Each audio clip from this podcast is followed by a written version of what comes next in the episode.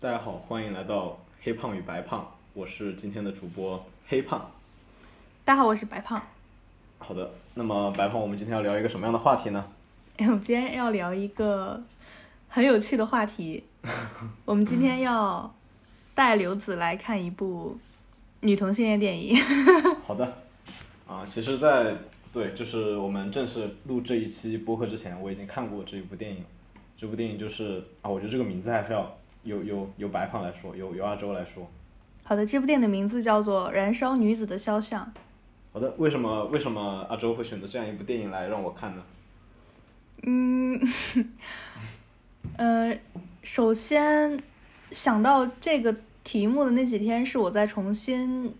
呃，我在重新看这部电影。这部电影是我非常喜欢的呃 top 电影之一吧。呃，然后我就是非常喜欢电影会重复的观看。那这几天刚好在看这部电影，然后我就在想说，嗯，这么好的电影我要推荐给我的朋友，就推荐推荐给了刘子来看。那然后刘子。就，哎，哦，我是推荐给你的同时想到的要做这个主题，我就觉得说，我们让直男来看所谓的这种呃两个女生之间的感情电影，会呃有一个他会有一个怎怎么样的想法，然后我们会产生一个怎么样的讨论？我觉得这是一个非常非常有趣的话题啊。对，所以今天的我们这期播客，呃。不管是提纲也好啊，还是说整个控场也好，都是由刘老师来做的，所以我很希望把这一期的内容来做成是一个 怎么讲，一个直男来主导的 一个对对对这样的一个内容。好的，今天就是对，今天确实是我们三场播客以来第一次由我来主导这一个播客的进行，所以今天我们就来正式开始这一期播客的录制吧。啊。这个我选的第一个主题啊，为了防止就是大家可能有些人还没有看过这一部电影，我还是先给大家讲一讲啊我的对对这个电影的理解，然后我对它剧情的理解，就是它的剧情是两个两个女性，然后啊一个女性是一个画家，她她跋山涉水来到一个小岛上，她的目的是要给另一个女性画一个雕像啊画一个肖像肖像，然后然后他们两个就在这个。为他画肖像的这样一个过程中暗生情愫，同时又因为他们的感情没有办法持续下去，所以最终两个人还是决定分开。啊，然后多年以后，嗯，这个画家在他想看的画展里面看到了啊他爱的人的画像，但是那个时候这个他爱的人已经有了一个孩子。啊，他爱的这个女女性，她同样也在多年以后的一场音乐会里面听到了。这个画家当年给他演奏的一首曲子，嗯，他们两个从某种程度上面来讲，都感受到了自己曾经想要达到的那个那个顶峰，但是因为他们，但是他们又嗯，深深的为这一场爱情所感到震震震撼，并且在多年以后回想起来，依然会因此而深受触动。好的，这就是啊刘子的 剧情总结时间，接下来我们进入。第一个环节啊，第一个环节是，对这个电影怎么样呢？就是嗯，一个爱情电影，当然我们离不开它最最大的主题就是爱情嘛。就是我想今天跟阿周探讨一下这种，呃，虽然它叫做同性恋电影，嗯，但是我还是想就爱情的更本质的一些东西来跟阿周进行探讨。首先，我想呃了解一下，就是嗯，阿周你是怎么觉得他们的爱情的？就是他们的爱情在你看来？和其他的爱情有什么不一样的地方，或者说，呃，他们这样的感情究竟是因为爱情，还是说只是一种呃两个年轻的肉体所引发的，更多是肉体的激情？嗯嗯，其实刚开始刘子提到这个问题，我还挺挺挺疑惑的，因为嗯。我从来就没有想过说他们两个人之间的感情会不是爱情，嗯，所以当刘在跟我讨论他们之间的感情是，呃，究竟是怎样的一种状态，我觉得其实这也是一个非常好的问题。那我觉得其实他们之间感情是爱情，嗯，这点是毋庸置疑的。就是我们可以引入一个对比，就比方说泰坦尼克号那种爱情，对他们其实是我觉得有很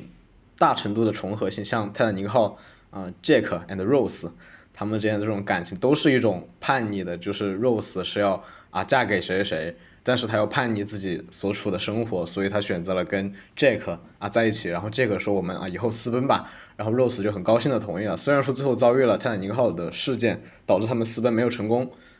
嗯、但是他们这种感情和《燃烧女子的肖像》里面展现出来这种画家啊、逃脱一种在小岛上面那种孤寂，逃脱一种啊、男权的对这种这种压抑的氛围，我觉得是有很多相似的地方的。嗯呃但是阿周，你会觉得他们有什么不同点呢？就是他们两种感情，就是这这，因为呃，就是虽然说他们是同性，但是他们这种同性和异性，他们有有有他们的不同点在吗？这是我想提出的一个问题。同性和异性之间有不同点在吗？我觉得是有的吧。首先是在那个，呃，在电影所表达的当时的社会环境下，男性和女性之间有非常有非常巨大的差异，然后男性和女性之间的地位是非常不平等的。嗯，那我们也知道，其实真正的爱发生在两个平等的个体之间。那么那个时候，同呃同性之间所产生这种平等的交流、平等的沟通，确实是要比异性更加的容易的。那泰坦尼克号里面两个异性，嗯，其实我觉得两个人都，嗯，有一种想要冲破当前自己身上枷锁的感觉吧。嗯，Rose 是一个活，呃，是一个在他的生活环境中比较压抑的人，然后杰克或许是一个 可以逃出生活的一个通道吧。嗯，那《少女图》里面这两个人的爱情，我我并不觉得他们把对方当成一种，嗯，逃离对方生活通道，嗯，那可能可能有一种心灵上的吧，嗯，有一种心灵上的压抑可以，嗯，通过这样的感情来得到释放，但是可能就不在社会层面和生活层面上。对。嗯哦，所以他们并不选择私奔，这也是和刘子说的，就是 Jack Rose 选择私奔的呃原因是不同的。嗯，好的，好的，阿周。那么第一个问题，首先我因为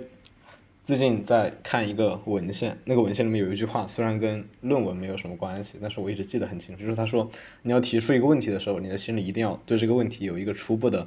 理解，然后回答。虽然我刚刚提出了这样一个问题，但是其实我的心里对这个问题是有一定的答案的。我想说表达的就是，嗯，他们的爱情，啊、当然其实我也认为他们的爱情是真正的爱情，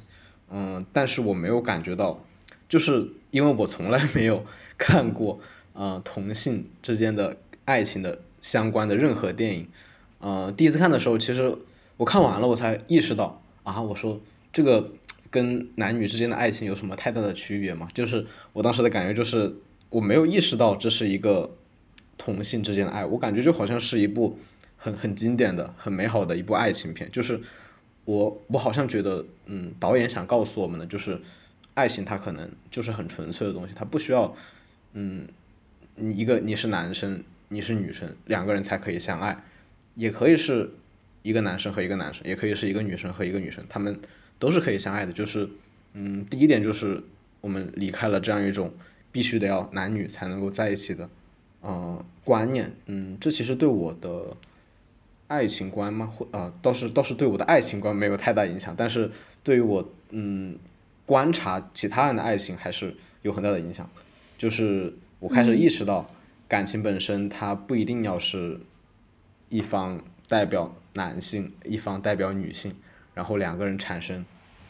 拮抗或者是融合，他们也可以是两个女性，她们都代表着女性本身的力量，然后去进行一个结合。我觉得这是很有意思的一个事情。好的，对，这是，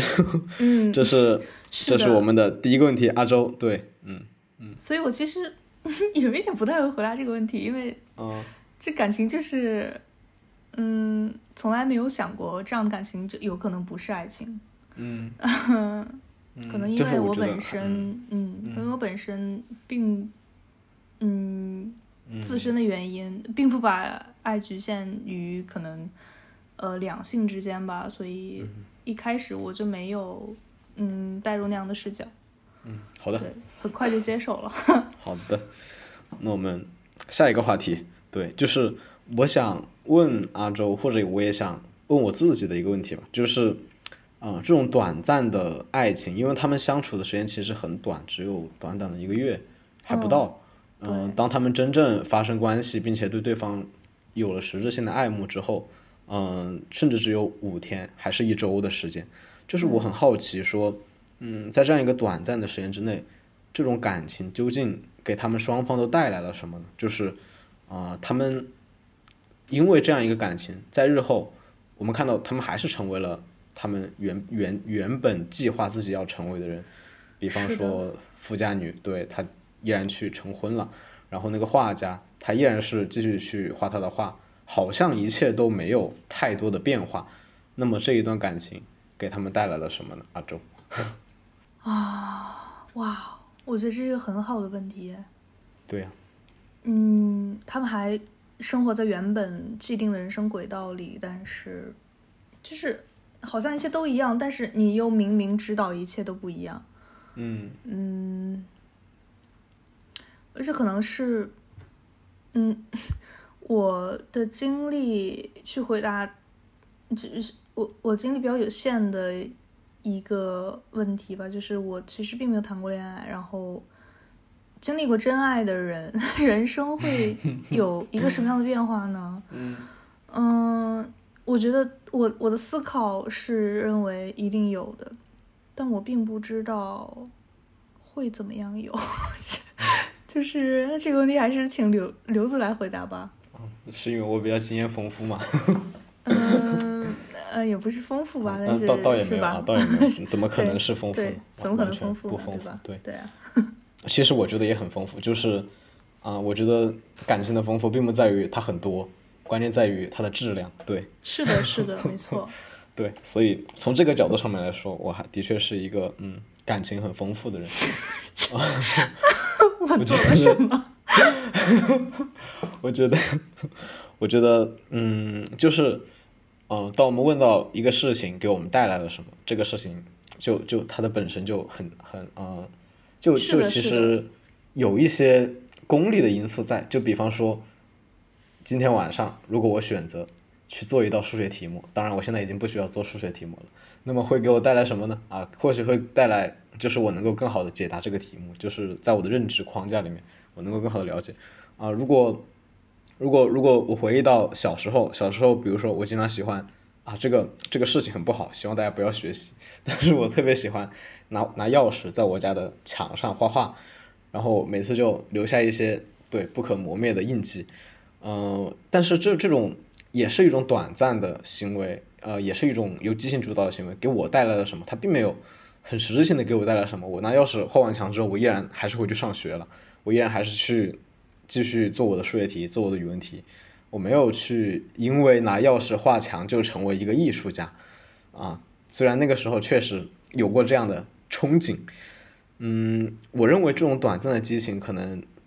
不光对我来说吧，也对啊、两个女主角来说，嗯可能给大家带来的不一定要是实质性上的能够让他们摆脱些实质性的东西的力量，而是让他们能够在日后的某一刻回望曾经的时候，能够依然为曾经的那种激情而感慨。我突然想起 一部很一句很经典的话，是二战时期对 巴 顿将军说的。他说：“他说他当时是这个是美国的一个征兵广告的台词，说当多年以后你的孙子啊、抱在就在你的左腿，呃，你抱着你的孙子在壁炉边取暖的时候，然后你你你你就是你的孙子问你爷爷在当年那场啊、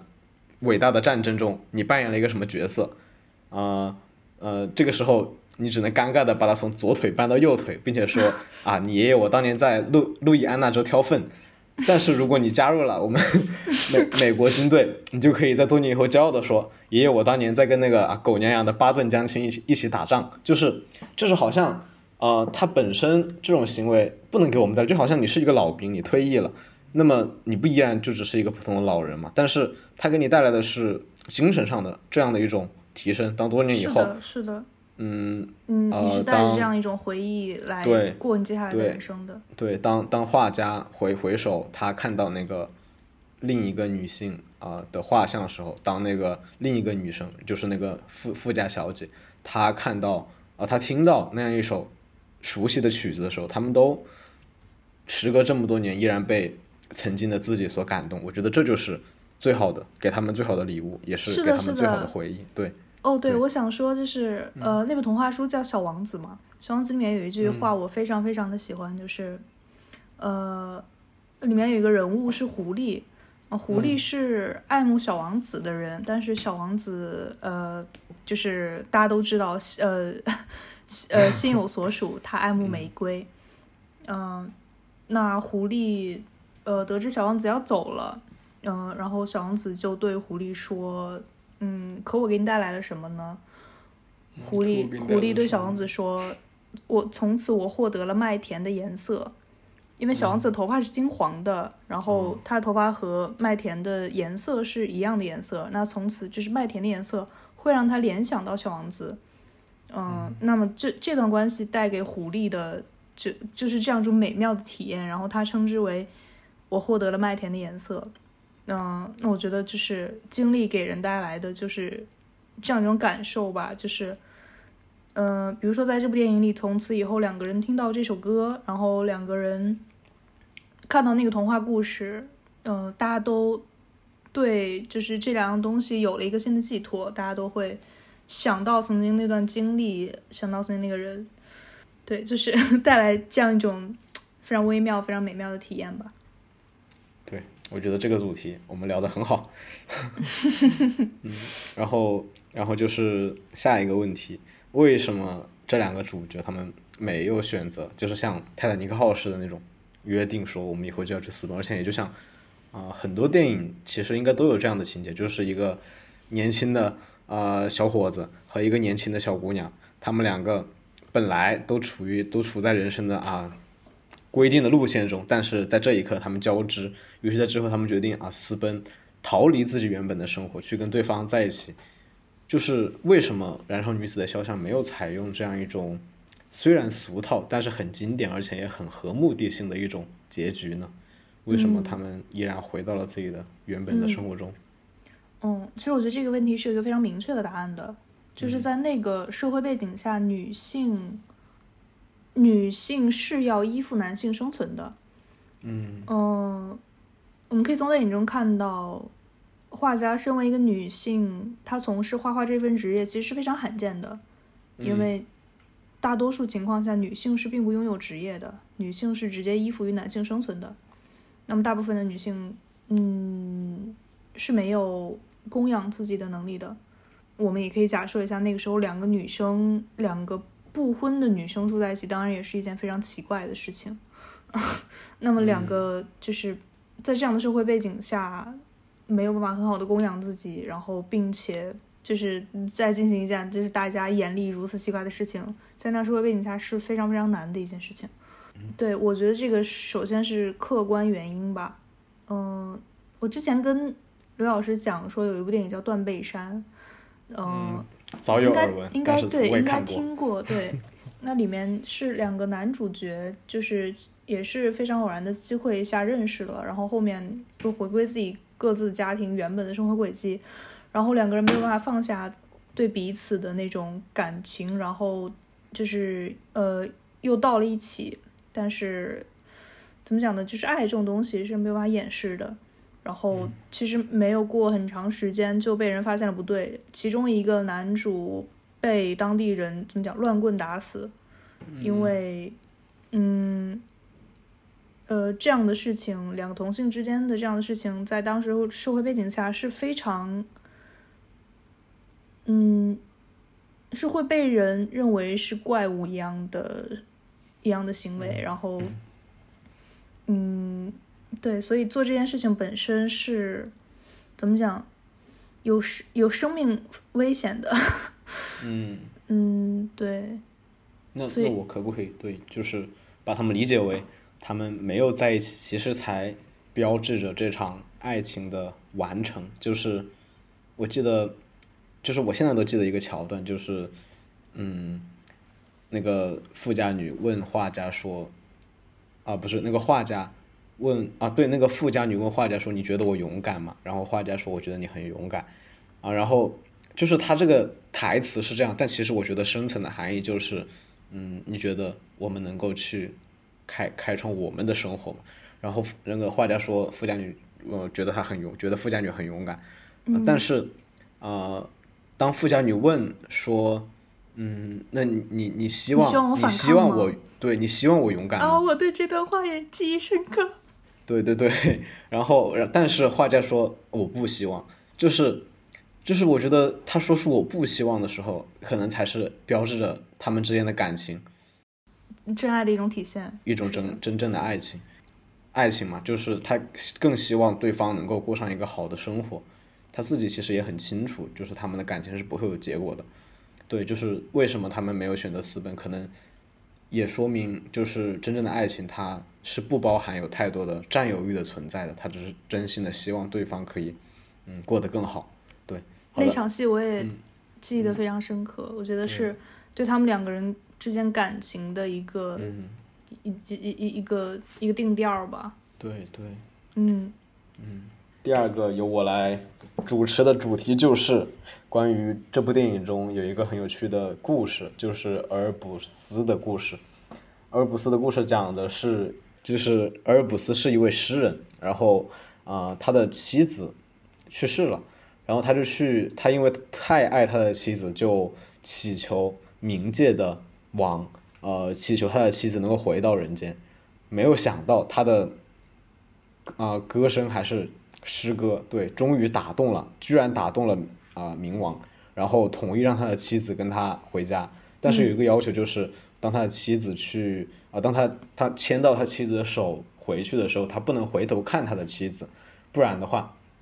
他的妻子就会再次回到地狱。嗯，当他牵着他妻子的手走到地狱与人间的交界处的时候，他却在最后一刻回头了。嗯他那一瞬间看清了他的妻子，但是他的妻子永远的还是被留在了地狱。当他再去祈求冥冥冥王的时候，他已经再也不可能重新得到他的妻子了。嗯嗯，这部电影当中，阿尔卜斯的故事是由富家女念出来的。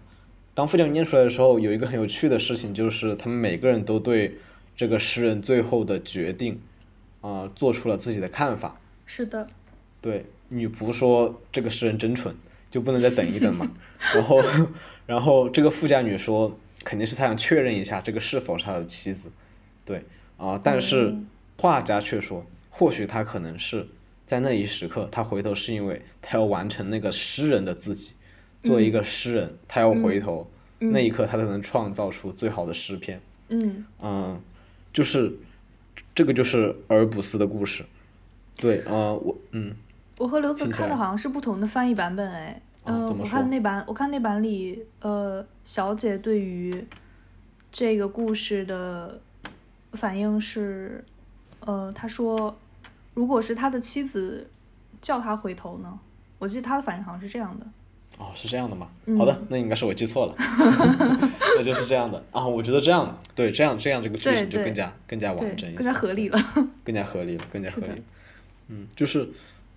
我会很好奇这样一个寓言故事，就是它是否隐喻了一些主角们的结局，以及这样一个故事它本身。就是如果如果如果问阿周你这个故事，你会觉得这个诗人为什么回头呢？在我没有看这部电影之前，我的反应和嗯女仆一样，他不能再等那两步吗？马上就要走出去了，对我也是。前功尽弃，真无语。但是之后呢？哦，之后之后，我是比较能够接受小姐的想法的，就是，嗯嗯，他的妻子叫他回头，他情难自禁。嗯，那关于画家的说法，呃，其实也是合理的，就是他在那一刻完成了一个诗人的选择，而非一个爱人的选择。但你也会或多或少让人觉得，诗人的选择有一些就是不合理性，就是是的，是的。本来本来多走两步就到了，结果他非要回头。是的，好像好像你为了自己的呃诗诗人上的成就，放弃了自己爱人的生命。对，而且这个听起来就在我们听起来也很扯，对吧？就是啊，是啊，为了居然为了一个就是还不一定能够成功的诗歌理想，放弃了自己最爱的人，而且甚至你还之前为这个爱人你还对吧，屡次奔波，甚至在这个爱人离开之后，你又回到那个地方，就很奇怪这个事情。是的，嗯我可能觉得嗯就是、对，就是他可能就是想确认一下 那个人是谁，因为我设身处地的想了一下，就是如果我，啊、当然啊，我我如就是如果我处在他那个境地，我会很慌张，就是我不知道我牵着的是一个什么，就是我牵他回来了，那么这个牵回来的人他是我的妻子吗？就是我不确定。然后，那么牵回来之后，我们又要有一个什么样的生活？我很害怕，就是我很担心，哦就是嗯，那么牵他回来之后，他。对对，他还是他嘛。然后对，就是可能一开始那种那种嗯激烈的冲动，嗯我要找回我的爱人，但是当最后那一刻的真的要来临的时候，我又会慌张，因为可能时间已经过了很久了，我我已经老去，我的爱人，但是他在冥界过了这么久，他是否依然年轻，或者说他是否哦依然还是、他是否是之前那个他，而我已经不是之前那个我了。哇，那么我从来没有想过这一点。对，感情他他要怎么样怎么样继续下去，或者说，当我拯救了他的时候，就像鲁迅的故事新编里面有一个庄子救了一个人之后嗯产生的各种各样的故事，就是我拯救了他之后，我要对他怎么办呢？我对他有恩，我拯救了他，那么他是否应该继续爱我，忠贞于我一辈子呢？是的，我们的生活是否还会和以前一样？对，但是我我如果说要求他忠贞于我一辈子，那是否也是一种束缚呢？他是否也在这种自我束缚中无法自拔？是那么的，是的，与其我此刻真正的将他带出冥界，不如不如就嗯让他留在这儿吗？对，不如就回头看一看他，看一看这个我曾经那么爱过的人，然后对就就让一切就是、嗯就放弃这些。对嗯，就本本来无一物，何处惹尘埃嘛，就是 对本来就是对缘缘分到了，嗯，听起来好玄学。嗯，哇哦，哎，我觉，呃，我觉得这个说法我很喜欢，我第一次听到，嗯、就是对这个故事这样的解读。好的，我也觉得这个说法很好。那刘子后面看到他们的解释是什么样的想法？我其实看到他们解释，啊、因为我有点记错了，所以我对于富家女的那个想法没有特别多的感觉，但是哦。我对画家的想法啊、还是有很深的感悟的，就是嗯。一个诗人他为了完成自己诗人这一个身份的理想，嗯。甚至于他愿意去牺牲自己的爱人，嗯。也要完成这样一个理想。嗯、在他的心中，那一刻，他从一个深爱着对方的人转变成了一个，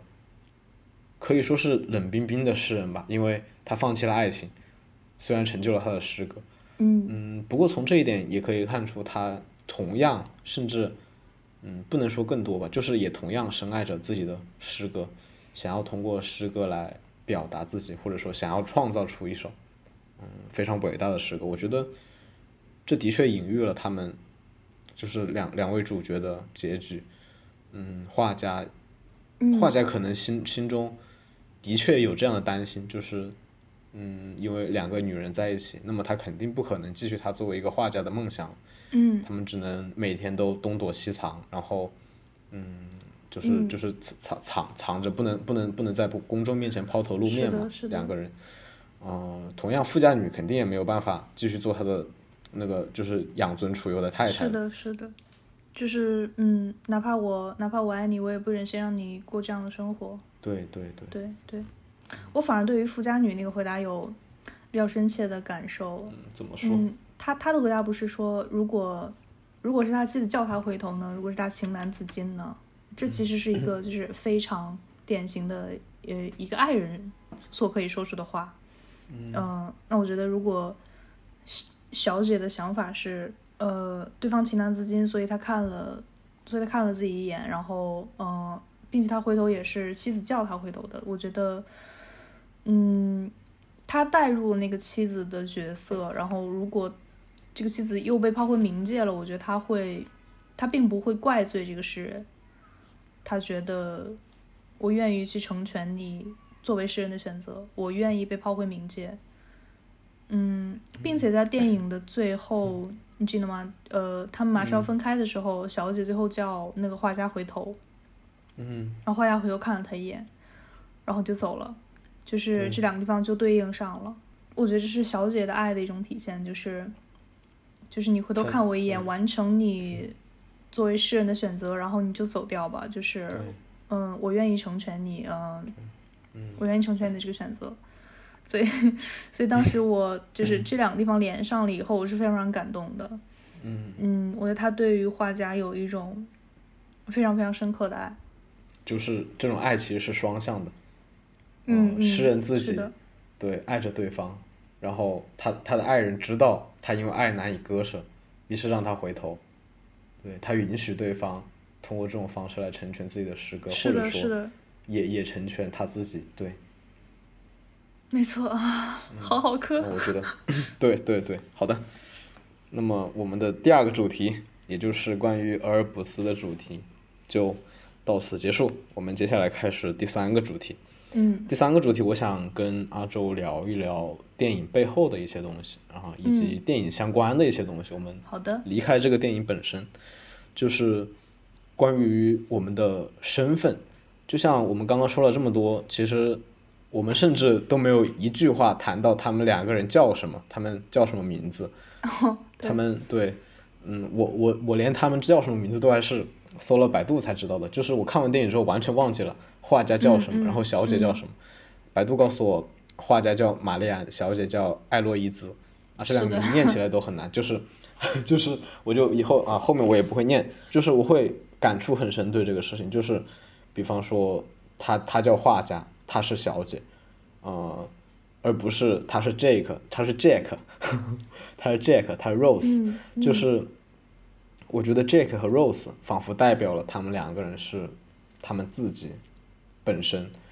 如果我们谈到画家或者谈到富家富家女，我们对他们的感觉就是画家。那么一个画家他怎么样？而如果我们加一个字女画家，就是她是一个女画家，这她的身份就固定在这里了。那么她在那个年代，她作为一个女画家，她注定是要突破一些东西的，她注定是有一些叛逆心的。是的，一个富家女，她注定要受到一些规范的，她注定要去跟一个同样家就是同样地位的家族的男男性结婚，他注定要成为这样一种工具，对，是的，呃，这是他们不能说与生俱来吧，而是他们的身份赋予他们的东西，嗯，就好像呃，你是一个画家，那么你就应该怎么样？你是一个富家女，那么你就应该怎么样？其实，呃，在我看来，就是不管是各种之类的也好，就是大家都是在接受这样一种身份和反对这样一种身份之间不断的挣扎。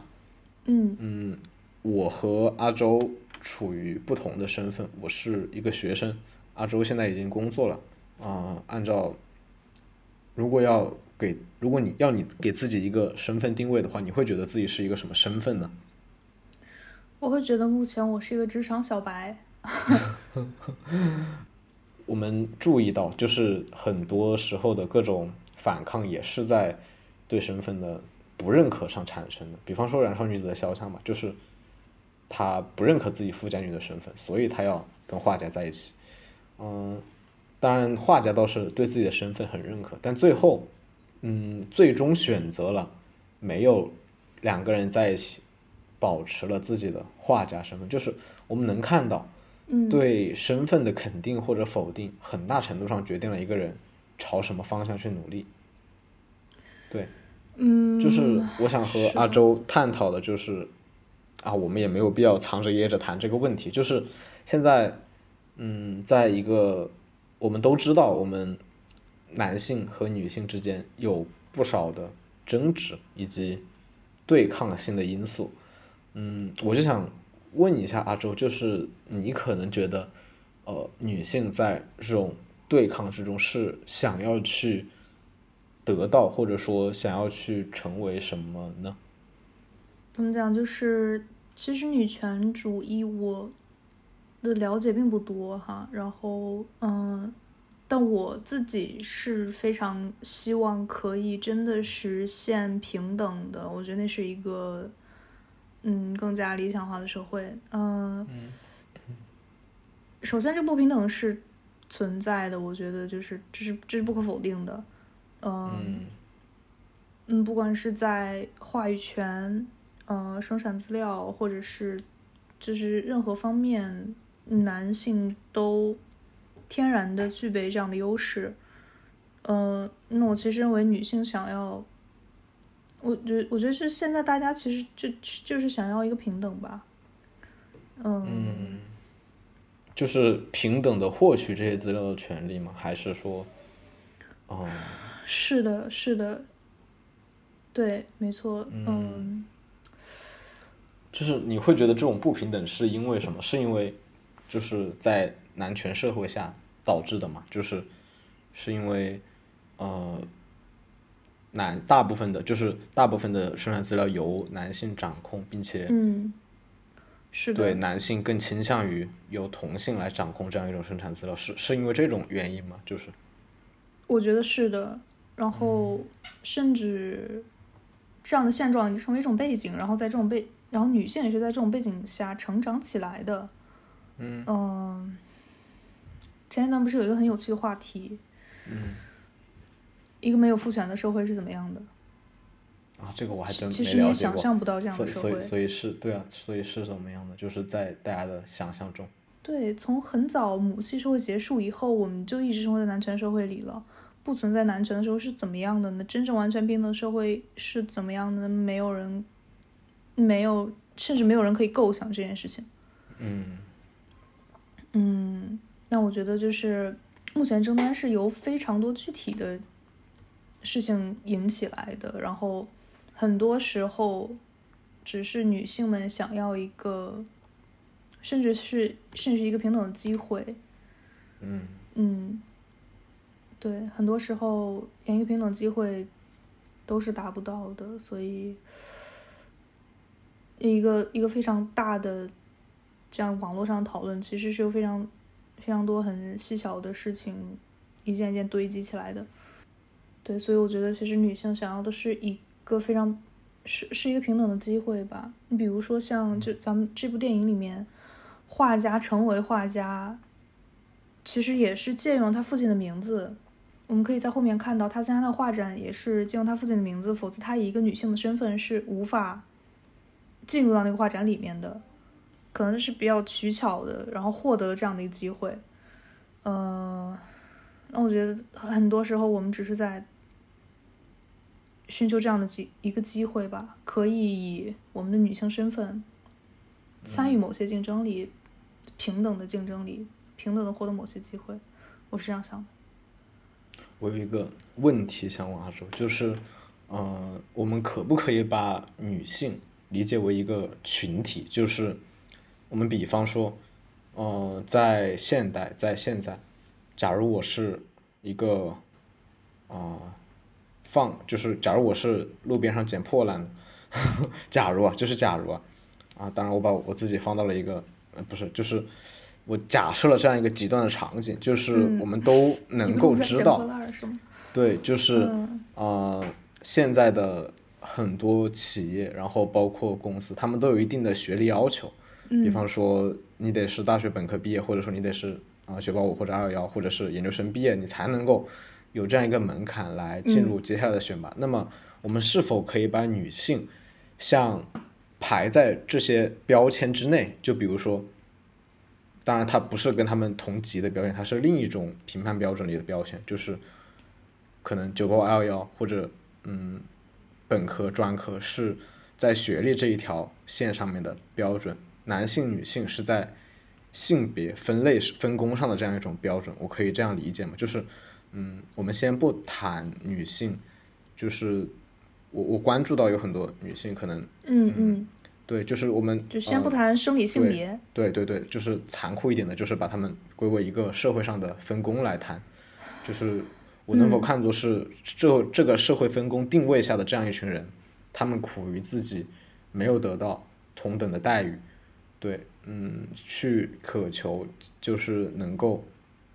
能够得到跟另一种性别同等的待遇。当然，它肯定不是跟学历那样高有有明确的高下之分，它是一种本身没有明确的高下之分的东西。对，它是这样的一种东西。一种看不到的屏障哈。嗯，它是一种本身对不存在这样一种高下的定位。嗯，对，呃，现在有一句话叫“女性不是一个性别，女性是一种处境”。嗯，对，我觉得可能刘老师想说的是这个意思，就是一种，就是我我试图把它归类为一个群体的目的是，我觉得将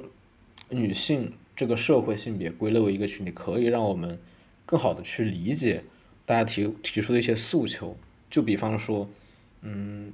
女性可能会是想要就是诉求，就是我们希望跟男性有平等的就业权利，因为我们知道有些岗位就是嗯，并不是特别欢迎女性，因为可能由于怀孕等一系列的原因，并不是很欢迎女性，所以女性试图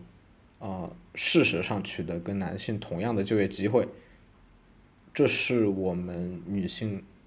想要去争取的平等的主要诉求嘛。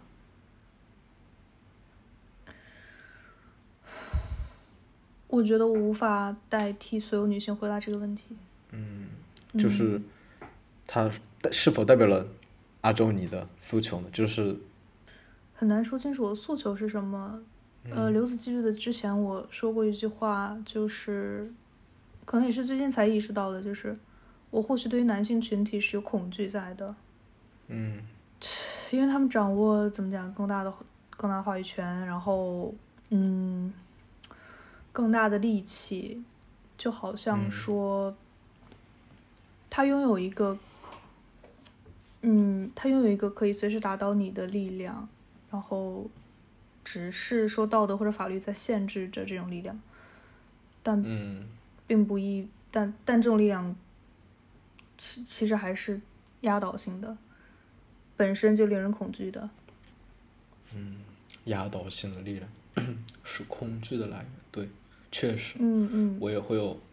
同样的感受。对，啊，当然，或许我的诉求就是，就是在面对一些，嗯，对我希望可以不要恐惧，我希望 我手里有同样的力量，可以让，嗯，可以让自己生活的更加安心，嗯，更加自如。法律和道德可以作为你的力量吗？就是因为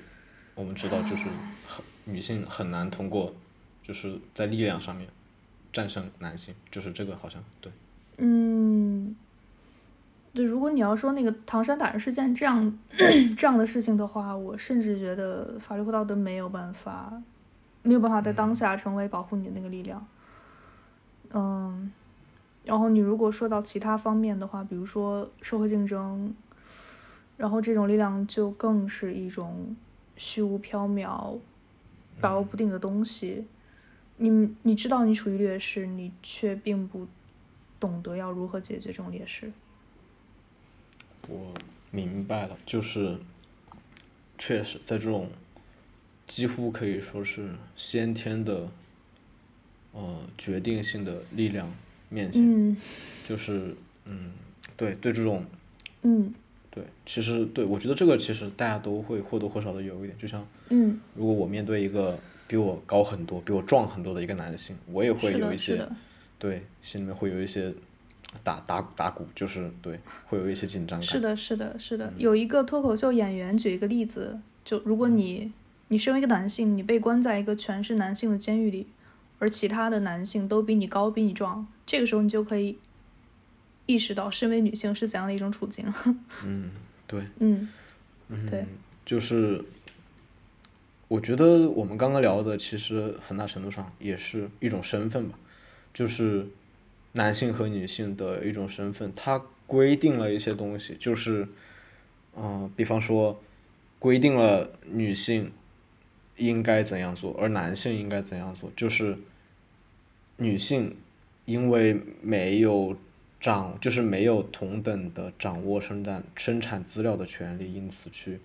啊，当然这个这个基础，我我我也我我也不敢妄言，就是它是否是对的，或者是不对的，就是我只是把这个事拿出来说而已，就是，嗯，他们都或多或少的被这个身份所要求，被这个身份所推动着他们去做一些什么，就好像，一个男生，他从小就会被这个身份推动，说你是一个男生，你当然不能随便哭，对，这是很常见的一种推动吧。嗯，然后你或者说你是一个男生，你要去啊、保护女生或者这这种之类的吧，就是啊，作为一个女生，当然也会被身份所推动，因为你是一个女生，可能会啊，当然我我不是特别了解可能会被推动什么，就是我举嗯个可能比较俗套的例子，就是你可能要比较温柔一点，或者说嗯嗯嗯。啊、你比较那种就是嗯。顺呃顺顺顺应一点，就是这种这种感觉吧，就是你身为一个女性，我我想举个例子是，就是，这这可能是昨天还是前天，然后，然后我妈说我的房间乱的跟猪一样，说根本就不像一个女孩的房间。我说，哎，什么意思？男孩的房间就可以乱的像猪一样吗？赶然后我妈快看看我的房间。然后我妈就语塞，我妈说滚。哦，确实确实，这个哎，这个确实，这个确实，对，就是这个真的，嗯，很多东西就是你不自觉的，嗯就是。就这个话其实非常常见，你什么？这你这个东西像女孩的东西吗？啊你说实话像女孩的话吗？你的坐姿是一个女孩的坐姿吗？对对对对，这个确实，这个确实，这个就是就是你根本就意识嗯不到，但是它已经对你形成了限制。个对，哎，我觉得这也是我想讨论的一个点，就是嗯你看在电影中是非常非常少出现男性的，是吧？但是你却能，但是你却能感受到那个父权的父权的阴影一直笼罩着他们。嗯，就是他们没有办嗯法逃是的离是的宿是的命一样，对，是的，是是谁把女仆搞怀孕的呢？然后嗯然后包括那个一直被提及却从未出现的小姐未婚夫，然后嗯和那个呃画家呃就是画家的父亲，就是他他借了身份的父亲，就是嗯，就怎么讲，就是这个东西大家都没有明说，你却能非常明显的感觉到是一个仿佛笼罩在他们头上的阴影一样。嗯，是这样，确实，嗯嗯。就是我我想尽力说明的就是父权社会，它不仅让女性，就是如果我们切实到职场上来说，可能女性确实有更少的工作机会，这是这是我觉得我们需要一起来努力完善制度，呃，然后达到的。嗯嗯，不过对于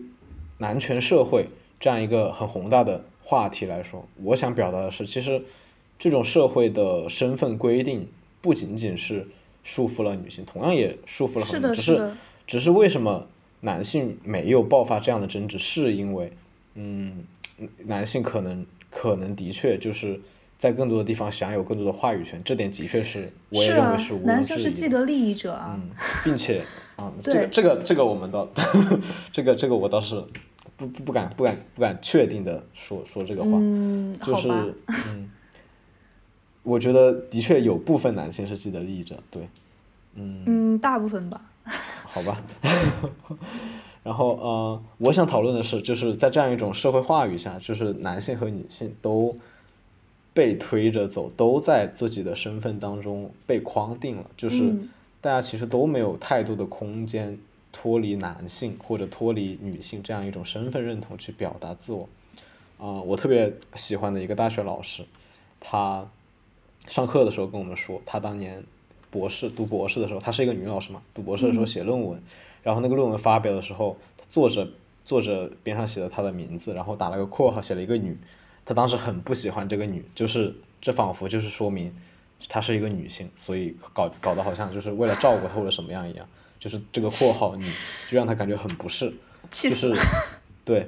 他，但是他说这么多年以后，他好像也放下了这种成见，就是嗯，他可能也开始更关注于就是自己本身或者是一些更切实具体的事情，就是而不是在口号上去做到这些。我觉得，嗯，这不光对我们现在说的女权，还是对每个人来说都是一样吧。就是我们可能都会在口号上，就是反对这样一种定义，反对这样一种命名。嗯，但其实这些都是表面的，就像 history 和 herstory 的区别一样。什么？就是我们历史不是叫 history 嘛，就是英文。然后哦，如果我们争执说是否要把 history 改名叫 Her Story 或者改名叫什么什么 Story，、哦。就是它本身意义不是那么的大，就是我觉得意义更大或者说更切切实一点的行为，还是从具体的角度来改变一些具体的就业困境。嗯，对，具体的就是更具体的举措，我觉得是目前来说大家都更需要的，大家都嗯需要更沉下来去解决一些具体的问题，不管是对推着自己走的身份也好，我们嗯。都可以对、嗯。先想一想，然后再做一对。做，对对。对，虽然说男性和女性现在，嗯，就是这种性别有非常大的矛盾，但是它并不影响，呃，我跟刘子，我们我们作为异性，我们之间可以产生，呃，可以产生友谊，可以产生连接，嗯这是两个独立个体之间的，对呃，不受那些东西影响的，呃，我觉得这些是我们可以把控的东西。嗯，那我觉得既然对对对对，那我觉得既然说到男性也在被这样的呃固有身份所限定，呃，刘子可不可以说一些作为男性你觉得 也很委屈的地方呢？这个这个很对我来说很还挺挺挺挺深刻的。挺深刻的。我小时候 是一个特别喜欢哭的人，就是哦，我喜欢哭到什么程度呢？我们班四十多个人，二十多个女生，没有一个女生嗯能够比我比我更能哭。嗯，我可以，我可以啊、呃一天我可以至少哭两次，真的就是一天至少哭两次，就是不管有个什么事，呃，可能就是被同桌，就是男生嘛，经常之间互相开玩笑，可能就是被同桌捉弄了一下，然后我就会开始哭，然后或者是有那时候老师喜欢批评我嘛，就是然后他特别喜欢连组，就是连坐制度，比方说你一个人犯了错，这一个组的人都都要接受批评，我当时特别不能接受这个制度，每次他一批评我们一个组的人，我就开始哭，然后然后每一个人，就是当时我真的身边所有的人都在告诉我，你是一个男生，对，就是所有第一句话就是你是一个男生，你不能你不能哭，就是就是对，这真的是贯穿我的童年的一句话，就是你是一个男生，你不能经常哭，然后你要你要对你要忍住，然后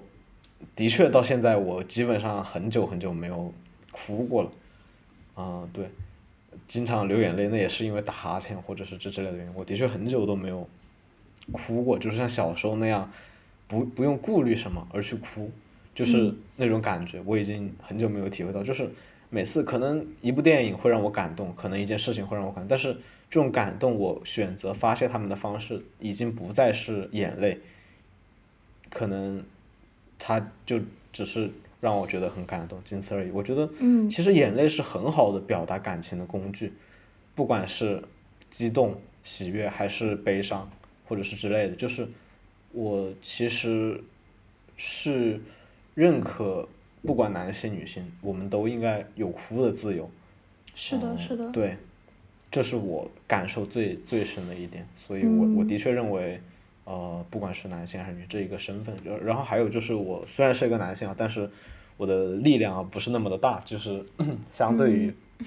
一些男性来说，我的力量刘子是一个很温柔的男性。对，就是就是这个力量更多的指的是身体上的力量，就是嗯我的力气没有没有他们那么大，所以在小时候也会因为这个就是嗯会会会会有很多人就是跟我说啊，你作为一个男生你怎么力气这么小呢？然后然后就就会会有很多人说啊，你作为一个男生你应该要去锻炼，对，说的最多就是打篮球。我妈从从我从我七岁开始到我今年二十岁，依然在劝说我，依然在孜孜不倦的劝说我啊，你要不要以后去练一练篮球？然后每 次我们小时候经常跟我爸我妈散步，每次路过一个篮球场，我妈都要说一句啊，你要不要进去打下球？然后，然后小时候我还真几次跟我爸，就是跟我爸爸去打过球。嗯啊，我觉得我跟我爸很奇怪，我爸是一个力气特别大的人啊，但是我是一个力气特别小的人。嗯啊，然后我那个时候力气小到什么程度呢？就是小学的时候，那个篮筐我投不上去，就是那个篮球我没有办法把它投到像篮筐那个高度，啊，就对我小时候力气小到这种程度啊，当然现在不会了，就小时候，然后那个时候所有人都很震惊，就是不管我爸我妈，呃，所有就是曾经看到我去努力的练习篮球的人都很震惊，怎么会有人？就是。可能女生，我我不太了解女生啊，就是嗯我不知道女生能不能投上去，应该是可以的啊，就是嗯，但是我小时候真投不上去，然后大家就更疑惑，就是说啊，你身为一个男生，怎么打篮球连篮筐都投不上去？然后嗯。嗯，身边的各种亲戚也在不断的教育我说，你作为一个男生，你要更加就是外向一点，因为我小时候还是一个很特别特别特别内向的人，嗯，基本上跟陌生人交流不会超过三句，现在应该好一些。了。嗯、也是所有几乎所有的身边的人都在跟我说，男，你作为一个男生，你应该外向一点，你作为一个男生，你应该要怎么怎么样。嗯我看过波伏娃的《第二性》的第一章，里面嗯。说到男性天生我也我也是只看了第一章对，后面看不懂。对我我后面是因为没有，就是当时我在准备吃饭，在排队，然后然后路过一个哦。书店，就进去看了一章，哦，然后里面有一句话就是说男性天生就被选择了一条更艰难的道路，也因此他们能够呃能够能够得到更多，而女性她们天生就被教育说你们可以依靠男性，或者说你们可以呃就是得到就在孩孩童时期的时候得到父母更多的关怀与爱，这可能这种一种甜蜜的陷阱吧，也让女性失去了更多在未来得到更多机会的能力。我觉得这个话还是比较中肯的，对。嗯嗯嗯是的，嗯如果我，我其实经常想，就是，嗯，之前我经常想，如果我是一个女生的话，我会怎么样？那么我的小时候应该不会被教育说你不能哭，也当然我妈也不会说你要多打打篮球锻炼一下，嗯，也不会有人跟我说你应该要外向一点，因为小时候可能大家眼里女一个女生内向一点好像也没有什么关系，嗯对嗯，但是一个男生，大家往往会要求他，你必须要外向一点，你要能跟各种各样的人打打交道。嗯，可能也正是因为这样这样这么多看似很温柔的事情，看似很保护女生的事情，实际上带带着女性走入了一个又一个的陷阱当中吧。我是对这么觉得的。好沉重。嗯嗯，没事，但是我们已经知道了，所以以后对以后我们也可以号召更多的人，嗯至少号召我们身边的小朋友们嘛，对，从他们做起。对我还我还想讲一种就是男性的困境，就是我的爷爷吧，他嗯可能在前前几年确诊了抑郁症，嗯嗯，然后其实老年人的抑郁症现在是一个蛮普遍的现象，并且大多数都发生在老年男性身上。嗯嗯，那我爷这个人，他其实是一个对家庭有非常强的掌控欲的一个人。他年轻的时候也是可能是呃部门的一个小领导吧，然后嗯凭借他自己的能力把自己的孩子们送上大学，然后孩子们也逐渐呃有了工作，有了自己稳定的生活。嗯，但他在家庭中是一个嗯一个不太嗯，怎么讲？对我们来讲，他是慈爱的，但他并不是我们现在呃讲的一个好 一个一个好男人的形象吧，就是嗯其实是呃一个非常传统的男性，就是他回到家，然后要就我奶奶一一直伺候他，然后给他把肉把酒端上，他要好好的。好好吃一顿，喝一顿，对，然后好像那个之前的过去那种男性，就是大家好像很多都会有这种对，对对。对，可能都是对，然后对也并不怎么和嗯和孩子们交流感情，然后嗯。仿佛就是一个一某种意义上一有一点像对一个 符号，然后前几年就是我觉得他是有意识到自己逐渐在衰老，然后自己对家庭的控制权逐渐的在失去，然后并且我觉得有一件事情是，大多数家庭都是围绕着母亲转的，嗯。因为大多数家庭的父亲也都是一个符号，所以这个家庭其实真正的精神核心是你的母亲，所以嗯。比如说嗯，然后呃老了以后，就是家里的孩子们都会比较喜欢奶奶，然后更加忽略爷爷。嗯。嗯，我觉得我的爷爷意识到这一点是在就他和我奶奶双双住院，然后嗯 家里没有他，发现照常运转；家里没有我奶奶，真的是就是没有就是不行。我觉得他是在意识到了自己的这种怎么讲，就是大家没有他是可以的。嗯意识到自己的在家庭中地位的一种一种，甚至变成没有了，对，对对嗯。对对对，但但爷爷也一定是为了家庭付出的呀，他是这个家庭精神支柱，但是为什么，对不是，经济支柱，嗯。嗯，但是为什么在老年的时候却就是在精神上如此的被忽视、被忽略呢？嗯，我觉得这也是很多男性所面临的一个一个困境吧。就是男性也应该感受到家庭的温暖呀，也应该和家人有精神连接呀。那为什么就是我觉得，甚至大多数男性都是和家庭是比较远的一个状态。对我来说倒还好，就是因为我 我从出生开始就没有见到过我的爷爷，然后因为我的爷爷很早就去世了，然后我的外公就是在我两岁的时候也去世了，所以呃，对于我来说我没有怎么能够感受到一个老年的男性长辈的一种感觉，我从小就没有没有这样的经历，我不知道爷爷和外公对于人来，就是对于我来说会是一种什么样的感觉。嗯，但是我我我能感觉到，在我们家，曾经我的外公和我的爷爷肯定是有很多的出场的，因为哪怕到了今天，嗯、他们已经去世二十多年了，啊、我的外公应该已经去世十八年了，我的爷爷应该都已经二十，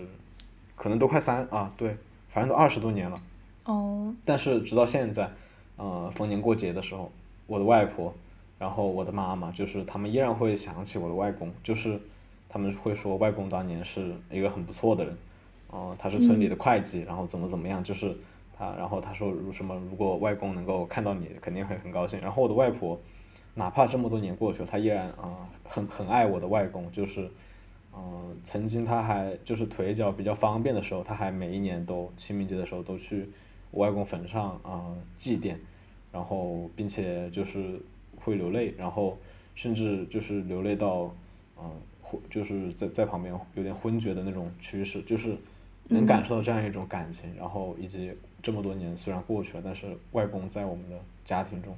没有完全的缺位，嗯，他依然时常被提起，对，嗯，对于我来说倒是没有太多这样的感觉，就是可能，不过我觉得阿周说的这种感觉应该也的确存在，就是男性他失去了他曾经在工作岗位上时候的那些地位、社会资源之后，是的他回归到家庭之后，他惊讶的发现自己和家里面的女性相比，自己在家里完全比不上他，就是，嗯，他的爱人可能更多的照顾家庭一些，因此当他也回归到家庭的时候，他会发现他的爱人在这方面远比他优秀的多，他没有办法在这里继续成为一个决策者或者一个主导者了，他只能接受他爱人的一些帮助，他可能会因此而感到很困惑，然后嗯嗯，甚至会有抑郁症。对我觉得这是这应该也是一种很很有可能的事情。我们的话题是不是进行完了？对，我们的话题已经进行完了，阿周，你还有什么 想总结一下的吗？我觉得今天应该已经很完整了，我们的整个话题。其实后面聊的比我想要大一些，然后，嗯然后关于这部电影有一个有一个很重要的点是这部电影的女性凝视，然后或许这也是我想聊的一个点吧。嗯不过没关系，我觉得就是很想，就是看一看男生来做这样的电影会看到怎么样的角度。啊嗯对，那刘子看到的其实就是一个从电影出发的一个男女处境的这样的一个问题，我觉得这个其实也非常好。嗯，嗯呃，然后如果是我来做的话，可能会更加专注于电影本身，然后呃，专注于角色，专注于情感。没有了。其实我们大部分的篇幅还是在聊电影本身啊，只是最后聊了一下那既然我是今天的主导人，那我就我来结尾吧。因为我们录制的时候今天已经有点晚了，然后对我现在也没有想太多，就是嗯，不过我可能等一下会再思考一下，就是阿周刚刚说的一些观点，以及关于男性和女性，关于这部电影，我觉得电影本身是很好的电影，就是 对他在讲爱情、或者在讲女性之间的爱情。当然，我觉得，我觉得我更愿意说嗯他在讲爱情方面的成就，而不用讲说他是为女性而做的一部片子。我觉得他更多的就是在想探讨一种更加纯纯真的真挚的感情，我还是非常推荐大家都好好去看一看，不管是是嗯对同性恋这样一种群体有看法，或者是没有看法的人，因为我身边还是有很多对同性恋群体嗯看法不小的人，我我还是希望大家能看一看，因为你其实能够发现其中感受不到多少就是不适感，我觉得对，就是其实更能感受到是一种真正的爱情。我觉得如果嗯一个人对爱情有所期待，或者说对爱情有想了解的更更多了解的人，可以去看一看这部电影，是一部很好的电影。好的，好的，我们今天的 黑胖与白胖就到此结束了。最后，我们要祝我们要不要祝一下大家生活愉快？嗯，那祝大家生活愉快，然后也非常欢迎大家来和我们讨论这部电影，嗯，尤其是和我，对，尤其是和阿周，因为他看了很多遍。是的，是的，我非常非常喜爱这部电影，好的，然后我们的我们有我们我们放了我们自己的联系方式在，嗯，是的，是的，欢迎大家到私信私信后台来联系我们，嗯，欢迎大家在私信后台联系我们。我们对现在现在来了就都是都是什么？都是都是股东，都是股东，都是都是元老级别的股东，来了就来了就可以直接直接直接当董事，就我我们这个公司直接当董事，没有任何问题。好的，好的，那么今天的黑胖与白胖就到这里，祝大家也可以体验到真爱。对，祝大家也可以体验到真爱，祝大家祝大家生活愉快。本节目已同步更新于小宇宙 APP、苹果 Podcast、QQ 音乐以及网易云音乐。